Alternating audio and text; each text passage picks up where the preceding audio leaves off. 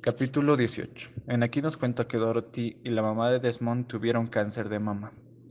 La madre de Desmond lamentablemente no pudo superar el cáncer, pero al contrario, Dorothy sí logró vencerlo.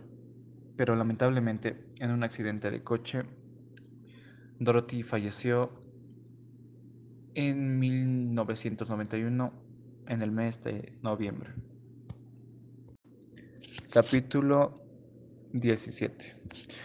En 1997 Desmond quedó totalmente sordo.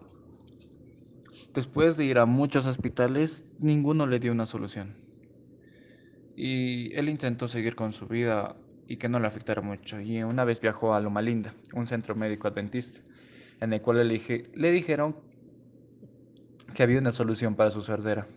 Esa solución era un simple implante, el cual se lo iban a dar gratis por sus servicios que había dado a la iglesia y por el servicio que había brindado a su patria.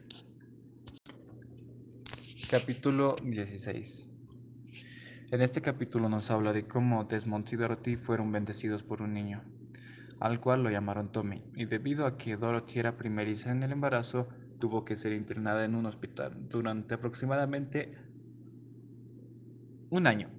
Mientras Dorothy estaba internada, la hermana de Desmond se ocupaba de Tommy.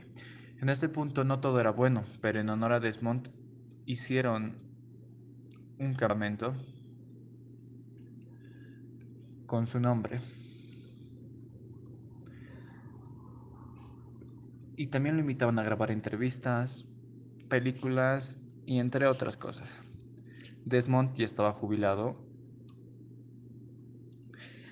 debido a la sordera y porque le quitaron un pulmón. Pero aún así Desmond trataba de seguir con su vida y con sus viajes.